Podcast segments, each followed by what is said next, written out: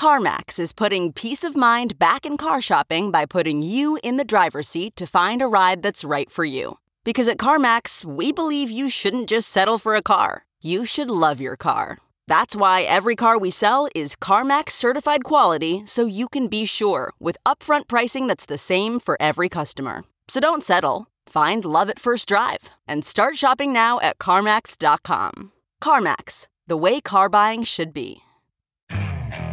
Okay, picture this. It's Friday afternoon when a thought hits you. I can spend another weekend doing the same old whatever, or I can hop into my all new Hyundai Santa Fe and hit the road. With available HTRAC, all wheel drive, and three row seating, my whole family can head deep into the wild.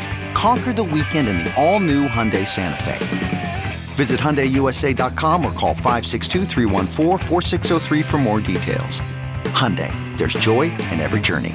It's hard not to see how this makes sense. China bans crypto mining. Miners start to figure out where they're going to pick up and move operations. Some might move to North America. Indeed, we've seen that happen, but others might be looking for easier overland moves. Boom, there is Laos bordering to the south. Welcome back to The Breakdown with me, NLW. It's a daily podcast on macro, Bitcoin, and the big picture power shifts remaking our world. The Breakdown is sponsored by NYDIG and produced and distributed by CoinDesk.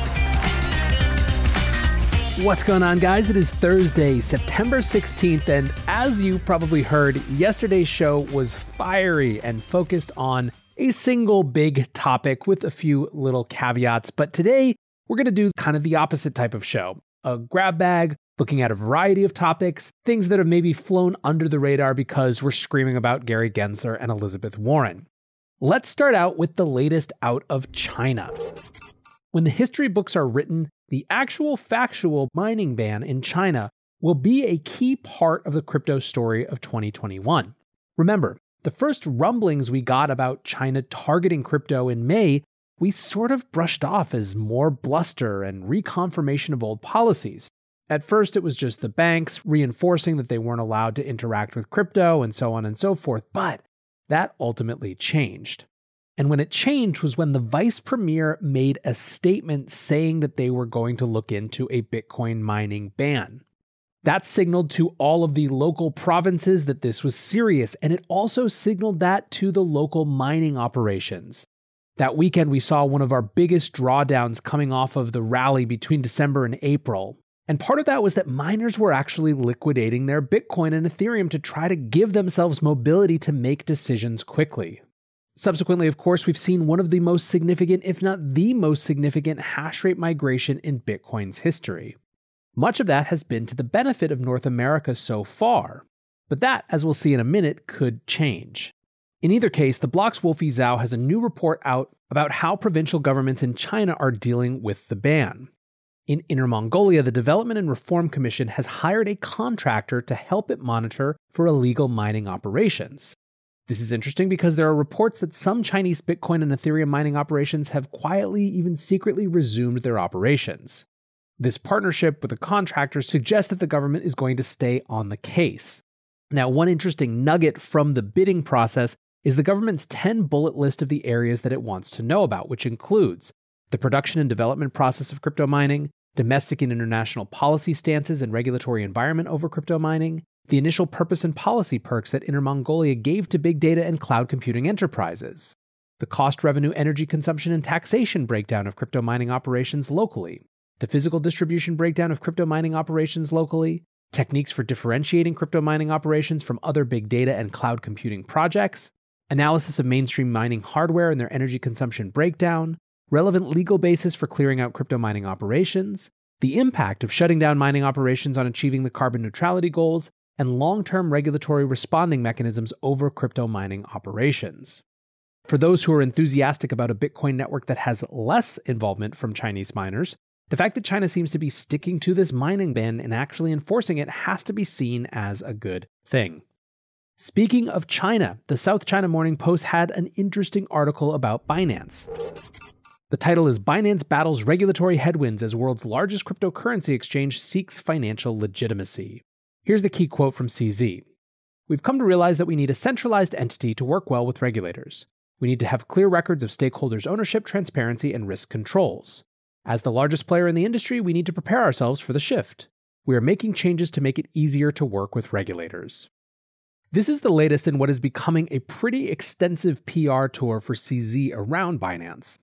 The company has been beset by regulatory warnings from the UK to Singapore to the Cayman Islands. They also are dealing with the high profile departure of Brian Brooks, formerly lead counsel at Coinbase and then acting director of the Office of the Comptroller of the Currency in the United States. He was brought in as CEO of Binance US, presumably to ingratiate Binance with regulators, but it didn't last long. After about four months, he left the job, citing differences in approach to the roadmap and going forward, and during the middle of a reported nine figure fundraise. Subsequently, CZ has made numerous appearances discussing the transition from a technology startup to a regulated financial entity. He's even gone so far as to talk about how Binance is looking for a replacement for him as CEO, and ideally someone who has experience with regulators. I think the South China Morning Post interview added a slightly new dimension as well, which is the notion of moving from a decentralized organization to a centralized organization. Look, at the end of the day, it's not clear if all of this will impress regulators at all, or if Binance will be able to outrun their own tail, but you gotta give them props for trying. One last interesting note on this story whenever a source is Chinese aligned media, there is a whole sub conversation on what the biases one needs to be aware of are. SCMP is a 118 year old paper that has long been the Hong Kong newspaper of record, including through British colonial rule. It was owned for a time by News Corp, and in 2016 it was acquired by the Alibaba Group. Since then, numerous international publications like New York Times, The Atlantic, and Der Spiegel have accused it of being a tool for promoting China's soft power abroad, although in a more subtle way than out and out state propaganda. At the same time, in March of this year, the Chinese government required that Alibaba dispose of its media assets, including the SCMP, so who knows? Make of that what you will.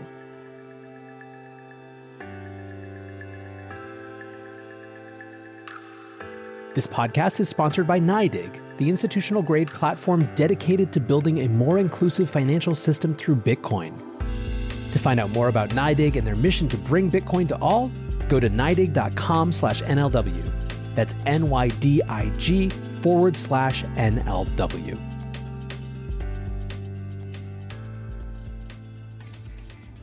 From China, let's head south to Laos. The Financial Times is reporting this morning that Laos has authorized mining and trading crypto, and this is a pretty serious about face for the country, given that just last month their central bank warned banks, companies, and people against the ills of using crypto. Still, it's hard not to see how this makes sense. China bans crypto mining. Miners start to figure out where they're going to pick up and move operations. Some might move to North America. Indeed, we've seen that happen, but others might be looking for easier overland moves. Boom, there is Laos bordering to the south. From an energy profile perspective, it makes a ton of sense. It produces a surplus of hydroelectric. Indeed, with hydroelectric, they can even claim to be clean Bitcoin mining energy. So far, six companies have been authorized to begin mining and trading crypto, including construction groups and a bank, the industries will be regulated by the Bank of Laos and the country's national power utility, Electricité du Laos. There's another context that makes this make sense, which is the loss of tourism during COVID 19. Importantly, this isn't just a loss of revenue, but also represents a reduction in demand for hydropower. The problem is that the country has borrowed significant sums to build dams along the Mekong River to get that hydropower. It's sort of a perfect storm excess power, revenue shortages, and a northern neighbor pushing out a potentially lucrative industry that is now looking for a new home. One wrinkle in how this all might play out is the crypto crime narrative. Northwest Laos is home to what's known as the Golden Triangle. This is a region that borders Myanmar and Thailand and is notorious for drugs production and trafficking. To get a sense of where that narrative can go, just look at this quote from Zachary Abuza, a professor at the National War College in Washington who specializes in Southeast Asia. You should always be concerned when countries with poor regulatory records start to get involved in things like cryptocurrency. To say that the Laotian financial system is immature would be a brutal understatement, and we have to be concerned if they are rushing into this. Still, from our vantage point, anytime a government, small or otherwise, makes a massive policy shift towards crypto, you know the results are going to be interesting one way or another. Speaking of digital assets and governments, let's move west to Europe. The European Central Bank is set to start out on a two year investigation around a digital euro this October. On Wednesday, however, at the Digital Euro Summit, Jurgen Schaaf, who is advisor to senior management at the market infrastructure and payments business area of the ECB, said that a digital euro is not guaranteed. Quote, This is still not a decision to introduce or issue a digital euro. After these phases, we will have to assess properly whether the potential benefits outweigh the potential disadvantages and then take a profound decision. Schaaf also argued that they can't move as quickly as someone like the Bahamas, which released a CBDC called the Sand Dollar in 2020, or do some wild experiment like El Salvador. Quote, money and the provision of money is something you don't play with. We cannot do huge scale experiments that rock the whole society and system. So, whatever we're going to provide, if we provide it, has to be really sound and safe. He also said they're focused on a retail CBDC, i.e., a cash equivalent, instead of a wholesale CBDC that's for settlement between financial institutions. He reinforced that a digital euro would not replace cash, but would instead complement it. And he also made clear that big tech involvement in money is a concern and a driving one at that there is a concern that the monetary stability of the euro area is a bit at stake when there could be a crowding out by big techs, end quote. For my part, I think that this whole we might not do it language is total BS and that they're absolutely going to do it. They just want to leave themselves the flexibility. Finally, a couple smaller stories to round us out. Moving to a different exchange besides Binance, where we started, Coinbase is looking to get into the derivatives game.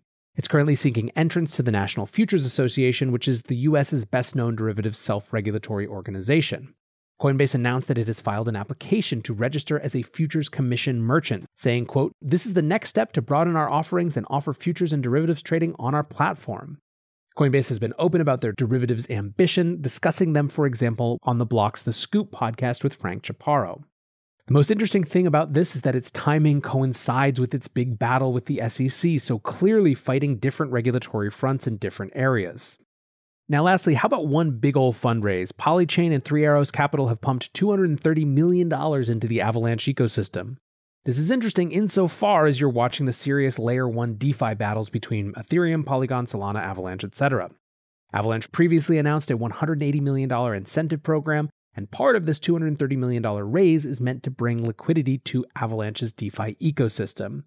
Indeed, it is very clear that in this layer 1 battle, liquidity is the name of the game. Said Avalanche founder Emin Gün Sirer, to make anything at Avalanche scale, you need large scale capital. To provide a DEX that operates efficiently, to provide liquidity pools that provide operations with low fees, low overhead, you often need access to large amounts of capital. Anyways, guys, hopefully this has been a useful little hop, skip, and a jump across the world, how governments are looking at and interacting with crypto, what's going on with Binance and Coinbase, and of course, what comes next with all of these new technologies competing with one another for investor and builder attention. But for now, I appreciate you listening. I hope you're doing well. Until tomorrow, be safe and take care of each other.